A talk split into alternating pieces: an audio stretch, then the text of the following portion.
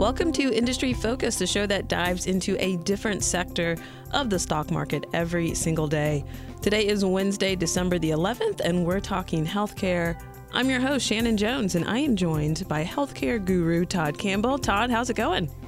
It's going great. I just had my 50th birthday and I'm preparing for my next 50 years. There you right? go. Half century down, another half century to come. And you've got nothing but life ahead of you, Todd. But happy birthday, um, of Oh, course, from you. me, and I'm sure from all of our listeners that are super excited for you as well.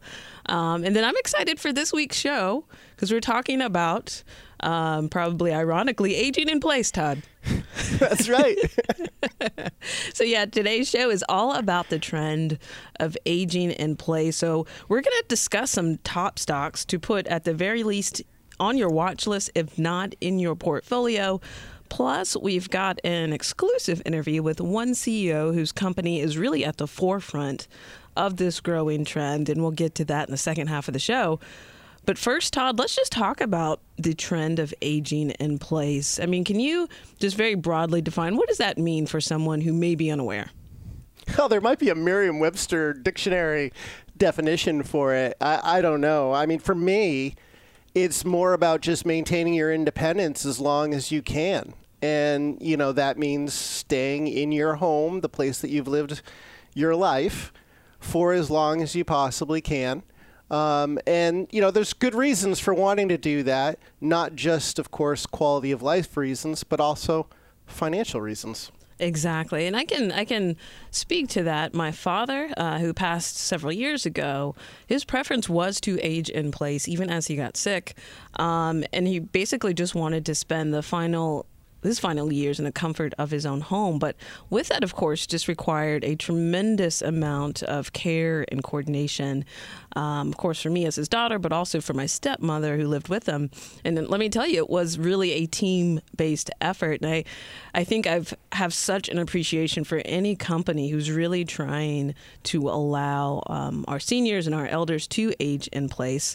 And so there, there are a lot of trends that are really driving this. Of course, Todd, you and I have talked extensively on Industry Focus Healthcare about our rising baby boomer population. Just some stats. By 2030, the United States, for the first time, will have more 65 and older residents than children.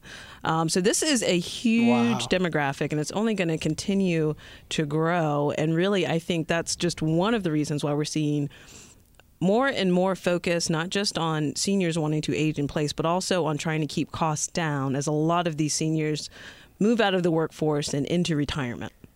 Yeah, I mean, a lot of the diseases maybe that was that was resulting in people dying younger are, you know, being addressed now and being turned into chronic care situations. So, you know, just to tack on another interesting stat for uh, that kind of speaks to that is that if you look at the population of people who are over 85, you know, the ones theoretically that are going to be toughest to manage in place, that population is supposed to triple by 2050, largely because, again, of these advances in, in medical science. Exactly. And, you know, I think, you know, the generation prior, I know for my grandparents, um, some of them wanted to age in place, but for a lot of them, the expectation was that they would go and uh, move into like an assisted living facility um, and really spend their final years there. But I mean, as, as, the cost of healthcare has gone up, um, and really, I think too, coming out of the the financial recession, you just have a lot more focus on finances overall. And for a lot of seniors, they just can't afford to move to these assisted living facilities.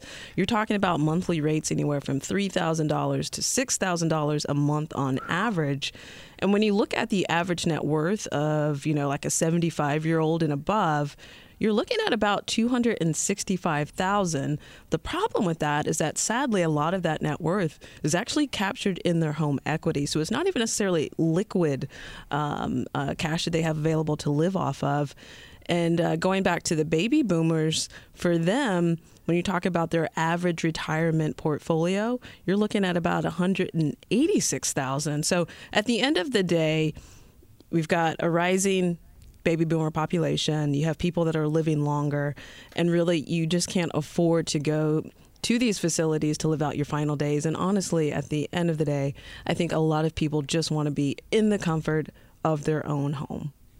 Yeah, there's no bigger budget buster than assisted living um, skilled nursing. I mean, it's ex- extremely expensive, and it can wipe out your savings in the span of one or two years, as, as you indicated. I think about 91 grand plus for a year of, of skilled nursing. I think it's like 47, 48,000 a year for assisted living. Um, and most people are not going to have portfolios big enough to be able to pay for that just off of interest. you know, they're going to end up drawing down their savings. And with people living longer and longer and longer, that's going to get harder and harder to do. I mean, imagine 10 years or 15 years or 20 years of having to pay for assisted living like that. That's just it's untenable for a lot of people. So, so true. So, really, for any companies that are in this space, both on the public front and on the private front, front it's really interesting to look at them as investable opportunities as we know this trend is only going to continue. Let's talk about a few of those stocks, ones that we like. Todd, I'm going to kick it over to you first. Uh, tell us about a company in this space that you think is a, a potentially good investment. Well, when we start thinking about aging in place, you start thinking about okay, well, I'm going to still need help with day-to-day living and some of my healthcare problems, mm, you know, treating those. And you know, if I'm not going to go into skilled nursing, then you know, what are my solutions? And you know, your your son or your daughter, like you you helped out your your dad, and, and we're helping out my stepmom and stuff. I mean, you can only do so much and still be able to raise your own family and and take care of your own obligations. So you're seeing a significant increase in demand for home health care. And you know, the ability for people to come in to your home and help you with um, managing your your daily needs, if you will. Um, one of the biggest players in that space, and one that I think should be on every investor's radar, is LHCG um, Corp, and the symbol there is conveniently LHCG. And they're one of actually, I think they're after they've done an acquisition of Almost Home last year, they're now the second largest home health care provider. I believe they get um, 75 or so percent of their revenue from that. And then they have a hospice business as well, um, which gets generates about 11%. And then they have a couple, you know, mishmash other businesses that contributes to the rest of their uh, of their revenue. But what is interesting to me about LHCG is that most of the locations that they offer that they work out of um, are four star rated or higher by Medicare, and Medicare is a major payer of these home health care services. According to the CMS, Medicare uh, National Health Expenditures report last year, there was about 102 billion billion spent on home health care in 2018. That's up from 71 billion in 2010. So, you know, talking about 30 billion extra dollars being spent. And Medicare is about 40 billion of that. And if you have high star rating um, locations, you get bonuses. You get a little bit more favorable reimbursement. You also have the ability to steal away market share from low star quality um, providers. I mean, obviously, if you're looking for a home health care solution for your parent, your loved one, you're not going to, you're not necessarily going to go pick a one or a two star player, right? You want a four or five star player. In LHCG, they have about 97% of their facilities that are rated that way. So this is a very interesting, interesting company. I mean, it's not an unknown company. It's had a major run over the course of the last uh, year, year and a half or so. But I think that the demographic tailwinds that we outlined at the top of the show kind of you know really point to the you know potential for this to be a long-term story. I think that as they consolidate and buy up more of smaller and smaller uh, competitors, I think consolidate market share. I think you can get consistent mid-single-digit uh, revenue growth. And despite you know some of the compression on pricing and stuff like that, as they get bigger and bigger, there are advantages to scale. I think you're going to get you know maybe low double-digit earnings growth over time. So this is one stock that I think that anyone who's kind of investing in the aging in place trend needs to be uh, thinking about. Yeah, that's a great one. That's LHC Group. Um, another one, and I really don't think we can talk about aging in place without talking about telemedicine. And so, of course, Teladoc, and that's ticker symbol TDOC, is really at the forefront of the telemedicine movement. Uh, it's literally the global leader right now in virtual care. So basically, they connect doctors with patients through video chats and phone calls over this subscription based platform. Um, and this is a company that, I mean, has been partnering with some of the largest health insurers. Um, across the globe, really. United Health is one, which is the largest insurer by revenue. Um, looking at their most recent quarter, they actually saw revenue up 24% to 138 million. Um, but really, when you start looking at their stats, it's pretty impressive. Total patient visits have increased by an impressive 45% year over year, reaching 928,000. Um, and the number of paid members in the U.S. grew by 55% year over year. Um, they've got a revenue guidance raise. Also, they raised uh, visit guidance for 2019, and they're targeting about a 20 to 30 percent annualized growth rate for the next three to five years at least. Of course, like a lot of tech based companies right now that we're seeing, they're not profitable yet. Um, but I will say Teladoc is on track to be at least cash flow positive for the full year. They've already been doing it, I think, uh, for the trailing 12 months.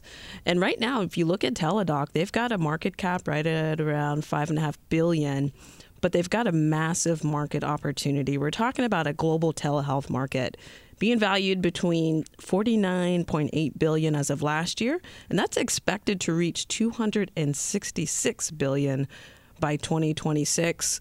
So I really don't think you can go wrong with a company like Teladoc that has such a massive opportunity. It's a leader in its space and hey, they've got a client base that boasts 40% of uh, the Fortune 500 plus thousands of smaller organizations and they're continuing to grow. I think if you're thinking about telemedicine, how to make healthcare accessible to virtually anyone, Teladoc is definitely one that should be on your list. Right. If you're a senior and you're managing a chronic uh, disease at home, being able to not have to worry about how am I going to get to that doctor appointment uh, is huge. That's going to be big, especially in rural rural communities. I would follow up with just one more stat on Teladoc. You know, you think about oh, they're going to do four million visits. That sounds like a lot. They're going to do four million visits this year.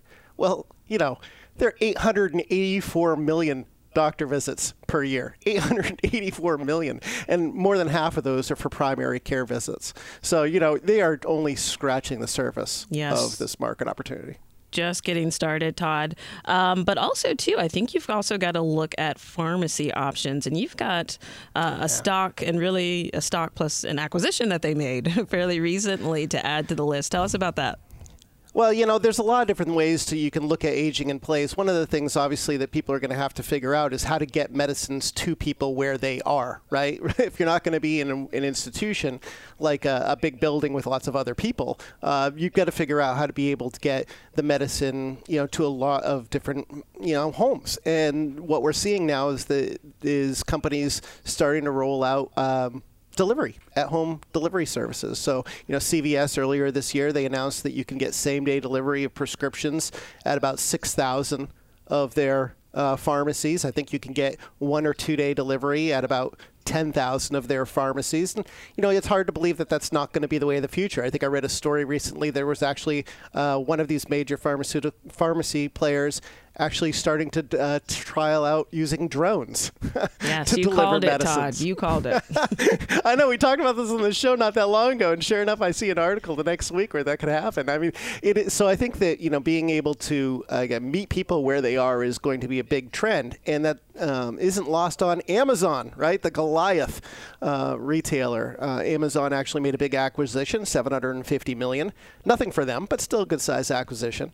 Of a company called PillPack back in 2018. And what PillPack does is it you know, basically takes, aggregates together all your different prescriptions, gets them all on the same delivery cycle, puts them in nice little packages for you so you know exactly what to take and when to take it, and delivers that whole thing right to your house.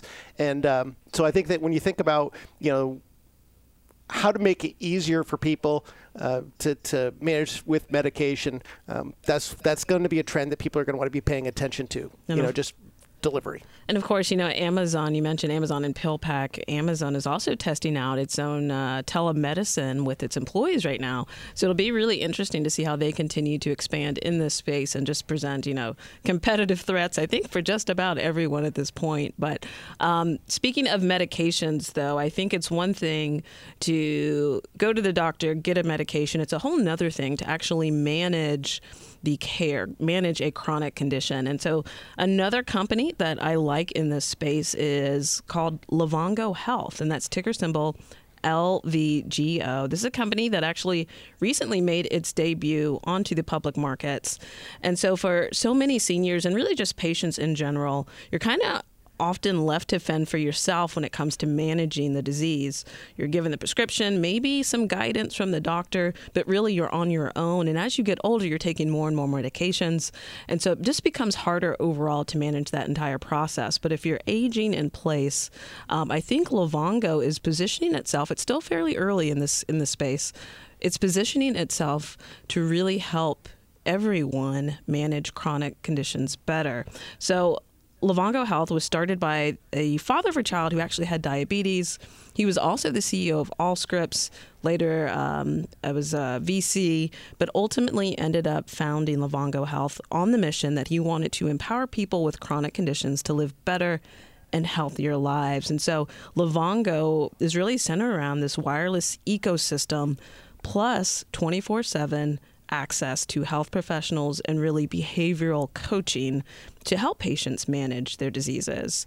Um, their first area of focus has been in diabetes, where you have more than 30 million Americans right now diagnosed with the disease. But through Livongo, they're able to collect and track more than 1 million blood glucose readings from a really broad member base and then actually provide actionable tips to these patients to actually manage their condition. Um, but they're not just stopping with diabetes, they're actually moving forward in other larger opportunities. You're talking about hypertension, prediabetes. Behavioral health, even weight management. And uh, when you look at it from just a chronic disease management perspective, this is large. About 60% of Americans live with at least one chronic condition, just like diabetes. So, this is an expensive endeavor um, not just for patients, but also for our health system. I like Livongo because it also has a subscription based model. This is something we've talked about on Industry Focus healthcare um, a, a, number of times, especially when it comes to any sort of med tech company. We like that predictable stream of revenue. Um, and they're also selling directly to employers and health plans and even government agencies as well. When I look at their third quarter revenues, 46.7 million. That's up 148% year over year. Astronomical. Just a little. Just, Just a little. A little bit. Um, gross margin very healthy at 75%. Um, they've enrolled over 200,000 patients for Livongo for diabetes members. That's more than double over the past year. Of course, they're another one of these companies that's able to easily, easily up their guidance for the full year. So this is a company um, that I think is doing all the right things and really driving and pushing the needle when it comes to overall patient outcomes and trying to help people just manage chronic conditions. Yeah, looking at the stock, it's one of the more interesting ones out there, and not just because of that rapid growth. I mean, yes, up 148% to 47 million, but I mean that is that is nothing when you talk about the size of this market. If you look at what Livongo has has said to Wall Street, they think their total addressable market could be as big as 147 million Americans, and they're working with what 200,000 members right now, and their business model is really quite good. I mean, because because they're selling to the payer you know, it's not like you're relying on the consumer to have to write you a check every month for the subscription. They're selling to you, you know, these large payers like the corporations and the health insurance companies. And that gives you some revenue clarity too, because you, these contracts usually last one to three years. So, like Teladoc, you know, you get that same amount of clarity with these uh, relationships with these these big payers. Exactly. And so I think another thing with Livongo too, because they've got that relationship directly with the payers um, when it comes to diabetes care.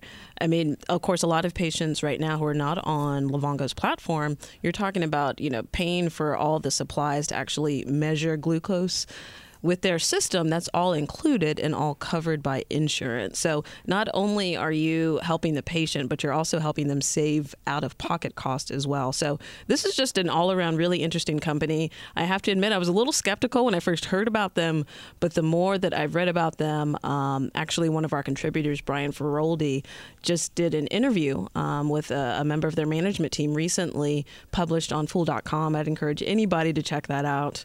Uh, but Todd, you've got another stock on your radar as well. Tell us about that. Well, this is another kind of backdoory kind of play on aging in place, and that's home security and personal security. And there's, you know, name that jumps to mind right there would be ADT, and we always see the little signs in the uh, in the front yards of these houses that are protected by ADT. And you know, one of the things that ADT is offering now is senior safety solutions and those solutions are not overly expensive. They range from 30 bucks to 40 bucks a month and you know it has things like you know fall detection.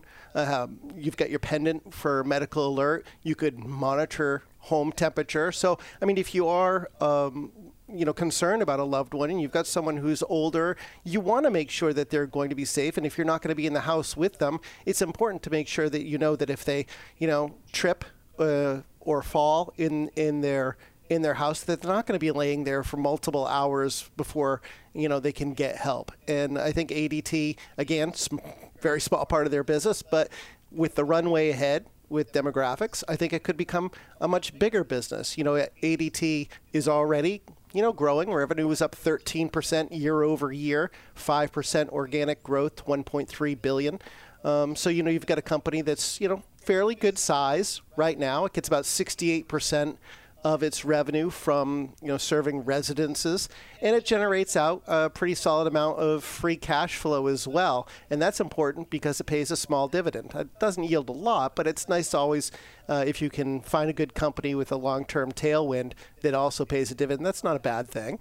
Um, investors should know though that record holders, uh, so shareholders as of December 13th, which is just a couple days from now, will be collecting a 70 cent special dividend that's associated with ADT selling its Canadian business earlier this year. So just be aware there could be some funky trading in the stock over the course of the next couple weeks. Some people may have bought ahead just to get that dividend. They may sell afterwards. So just keep it on your radar, and if it looks like you get a good buy opportunity, might be one worth adding to the pop, uh, to the portfolio. All right. So we've given you a handful of companies to check out in this space.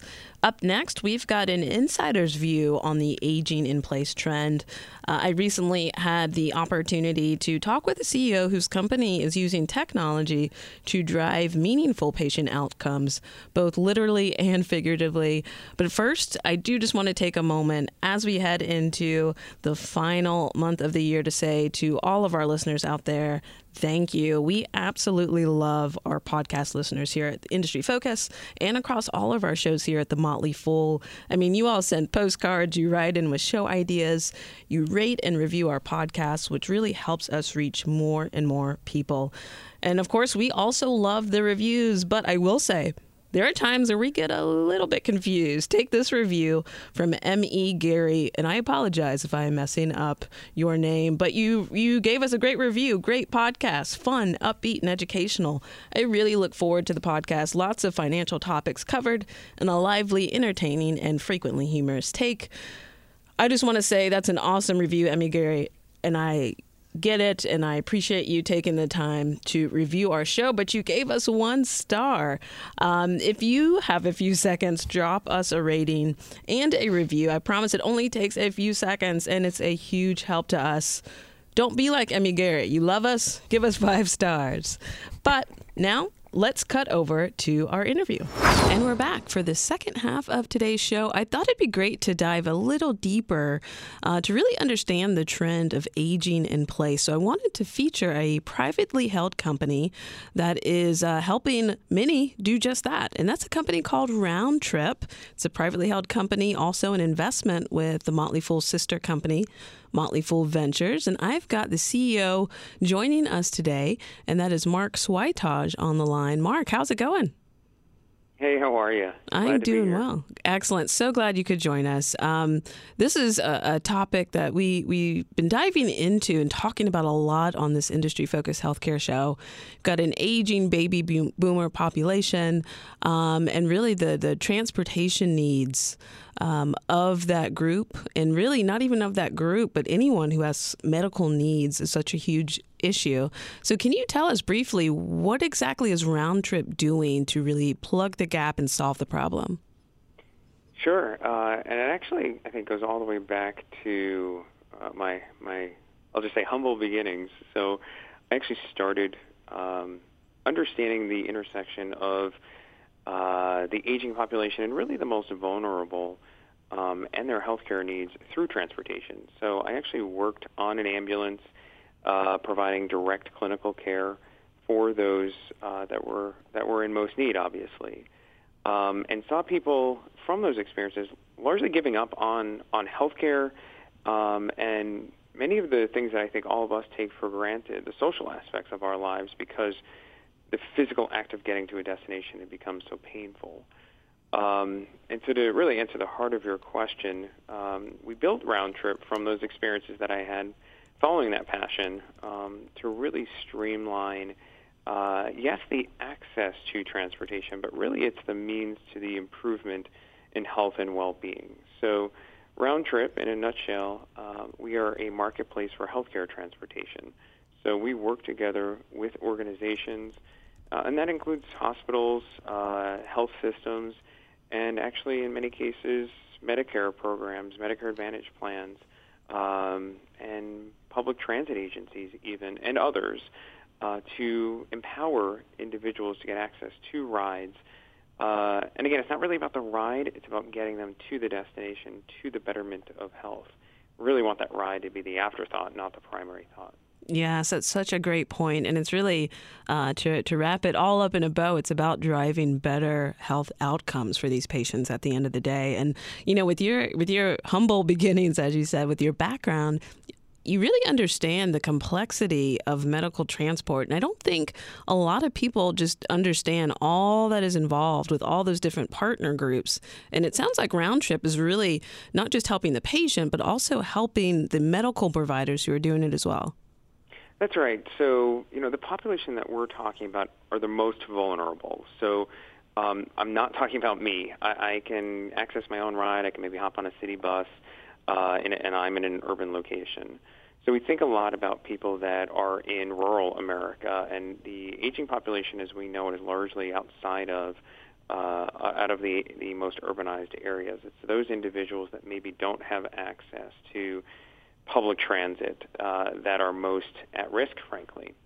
Um, and so, what we want to do is create, and what we are doing, and executing on, is this, this idea of empowering those individuals to gain access to those rides so that they can contribute to society, so that they can maintain an active lifestyle. Kind of neat in uh, as we we build and continue to build our company, we learn more and more information every day. So. One of the things that we've uh, unearthed is that uh, 90% of American seniors, kind of a crazy stat, 90% of American seniors would like to age in the comfort of their home.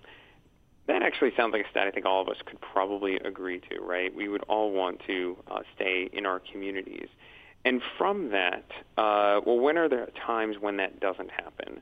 And that's really when, when you look further into what's called social determinants of health, right? And so that is somebody that has a, a barrier that is uh, not allowing them to remain active in the community. Transportation is one of them. We could probably figure the other ones out, right? Food, housing, uh, access to education.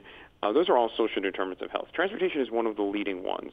So if somebody doesn't have access to a ride, follow the value chain, right? Somebody doesn't have access to a ride. Um, there's social isolation questions that come up. There's behavioral health considerations. People are going to get sicker. And if they get sicker, they're going to wind up in the hospital, which is not the right place for them. So how do we walk back from that and say, can we introduce a ride as a benefit to those individuals so that they maintain a healthy and, and active lifestyle? That's exactly what we do. So uh, to give you a couple of really cool use cases. So we'll work together with, let's say, a healthcare provider organization that is providing what they call population health. So uh, we do this in southern New Jersey, for example, where uh, a health system has identified those individuals of the, the profile that I just described most at risk, and they're not all in the urban locations. They are spread out uh, throughout southern New Jersey, which does include some fairly rural spots. And we have created the ability for them to get access to rides so that they can go to those outpatient medical appointments. Um, that they are not worried, if you will, about how to get there. They're thinking more concentrated on the treatment and ultimately the improvement in outcomes. And it's even extended further from there. So we're now working with uh, public transit agencies, as I mentioned, in Central Virginia. For example, we work with a, an organization called GRTC. They are the public transit agency for Central Virginia. And through our innovative marketplace, our model, we're empowering those individuals to access rides on demand. Uh, and they are able to go to the grocery store. They're able to go to the movies. They're able to go and get food. Um, all of these things keep them active and healthy in the community. What's so interesting is that our, our growth rate maintains a very strong, healthy curve through these programs. So it's telling me that we're introducing a benefit, um, and there's downstream effects. Those people are keeping uh, uh, contributing to society, and, and we believe elongating their lives overall and also just driving down the cost that's associated with you know long-term hospital stays um, having to to be in a, a senior nursing facility. So, I mean, this aging in place concept, it sounds like Round Trip is really um, central to a lot of this, but I want to make sure for our listeners, like how simple and easy is it for a patient to book a ride? Can you walk us through that booking kind of workflow, both on the, the user perspective and on the back end, like what you're actually doing with Round Trip? Yeah, it's pretty pretty cool stuff. So um, I'm sure one of the first questions that comes to mind is, "Hey, wait a second! I have a parent that um, uh, is aging, uh, aging gracefully." Um, but oh my gosh, that person has no idea how to use a smartphone. So how the heck is this ever going to work for them? Um, and then we have folks that are at, at, at other ends of the spectrum, people that um, uh, are actually a little bit more tech savvy. They do have that smartphone uh, in hand. I know my parents a little a little bit older. They're listening. Uh, I'm sure I'm going to get a talking to you afterwards, but uh, they're pretty active on the cell phone, so they know how to use a, a smartphone. Um, so we wanted to make sure we're speaking to multiple populations, but even bringing it to another level. What about folks that have English as a second language, um, or maybe individuals that have a cognitive or a physical barrier, um, a visual impairment? Uh, we wanted to make sure that we created a model that was able to speak for all. So uh, let's talk about that. Let's break it down. Um, there are people that are able to self-serve. Those are the individuals, let's say, that are able to download an app, um, or maybe can even navigate through text messaging. We've built out that technology that speaks to them. So those individuals that are highly engaged on their own can do that. But what about the daughter and the son? Oftentimes somebody's negotiating that experience on behalf of that individual, or maybe it's a caretaker or a social worker on behalf of that rider. Um, all of those players, as we call them the care team, around that individual um, are able to engage with Roundtrip on behalf of that individual. Um, and that, that self-serve model has worked really well. So we would, let's say, work with a Medicare Advantage plan, which is a hot, hot opportunity right now that we are uh, very much on the forefront and, and leading. Uh, we would work together with a Medicare Advantage plan uh, to allow for those individuals that have been identified under that plan to get rides. So the, the future is here. Your health plan may actually pay for your ride um, to stay active, uh, age in place, get access to your, your you know your, your drugs from the pharmacy, go to your outpatient medical appointments, and those rides would be covered by your health plan. Um, and we'd allow those individuals to self-serve through our model. So that's that's kind of world number one. Uh, world number two would be those that can't do it. Uh, those are those are particularly the most vulnerable those would be individuals that, um, uh, let's say, are completely bed confined or um, are most at risk based on, again, a social um, or other barrier uh, for uh, what they call a readmission to a hospital, somebody that frequents a healthcare provider. And through our model, we actually work to, directly with those uh, largely credentialed clinicians, nurses, care managers, social workers that are accessing round trip in a um, highly empowered and engaged way. They're able to book multiple rides for multiple people. Um, at the same time, they're able to get population level data and insight to say that, that rides introduced to a population is actually driving an outcome, a, a positive impact to those individuals. And that's exactly where we're headed with our company is to say we, we know rides are a problem. There's a lot of publications and studies out there about rides being an issue or transportation being a major barrier. But there isn't much insight into by offering rides, are we actually improving health and well-being? Is the investment worth it, so to speak? And that's exactly what we are proving, that through the data that we have amassed, because we've got this neat intersection of healthcare data and ride data to say, yes, for these populations, by giving them a ride, we actually improved their outcome. That's a, a very, very enlightening uh, piece of information that we can give to our clients and it also shows the value of transportation. Something as simple as a ride can have a major financial impact, like you said, to the to the system and obviously to the individual. And I would imagine too. I mean, having uh, being able to show those patient outcomes also comes down to being integrated within the electronic health record system as well. Can you talk about any sort of integration there? Absolutely. So we're, we're super proud of this. So following that, that value chain, um, we know that there's a lot of information about uh, a particular individual's health and well-being that resides in um, an institution's electronic medical record system. So um, we were industry leaders in introducing the ability to offer transportation in an integrated format. So what does that mean?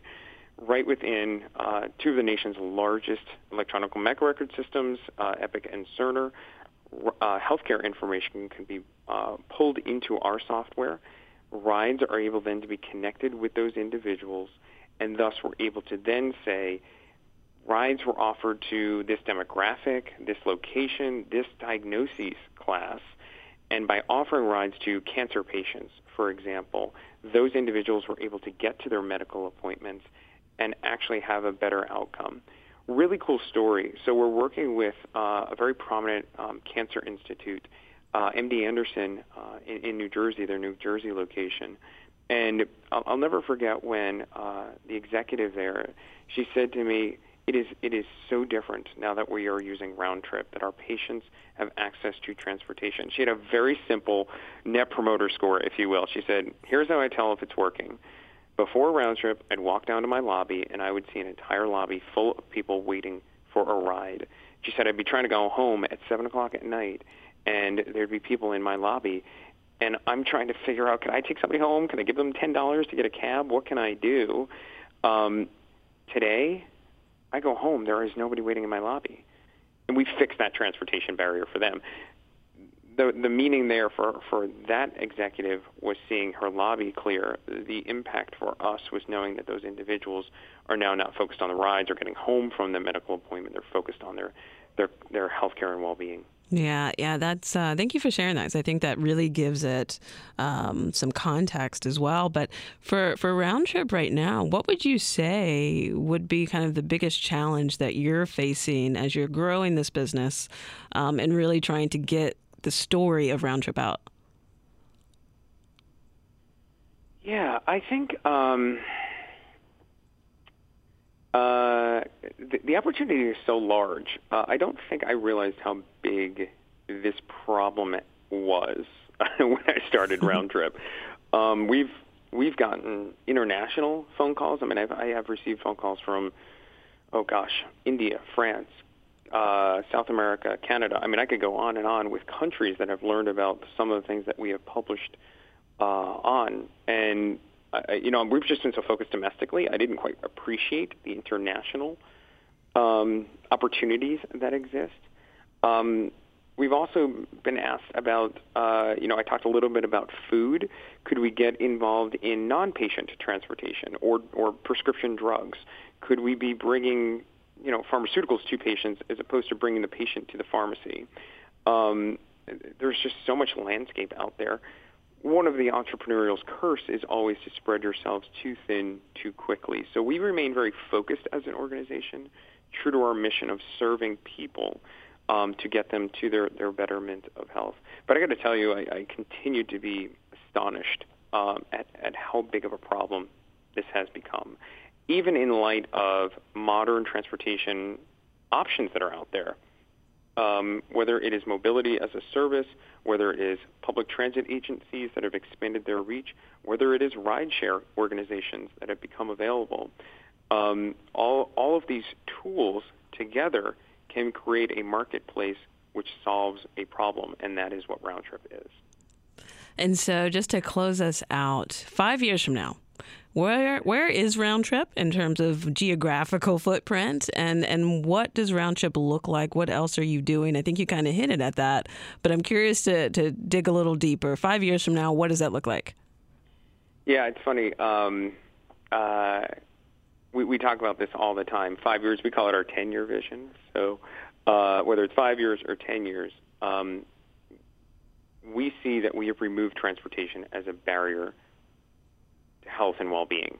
That this we are not talking about rides as uh, the barrier and the problem. we're talking about how we now have engaged individuals and empowering them to be active in their communities. Uh, we're talking about the opportunities, not the barriers. I love that. I love that. Mark, thank you so much for taking time out of your very busy day to explain Round Trip and really the opportunity. Truly fascinating. And of course, us here at the Motley Fool, we're long term investors, and I love the long term outlook. So thanks so much for stopping by. Thanks. Thank you. All right, that's it for this week's Industry Focused Healthcare Show. We want to thank you so much for tuning in. As always, people on the program may have interest in the stocks they talk about, and the Motley Fool may have formal recommendations for or against. So don't buy or sell stocks based solely on what you hear. This show is being mixed by Dan Boyd, and for Todd Campbell, I'm Shannon Jones. Thanks for listening and Fool On.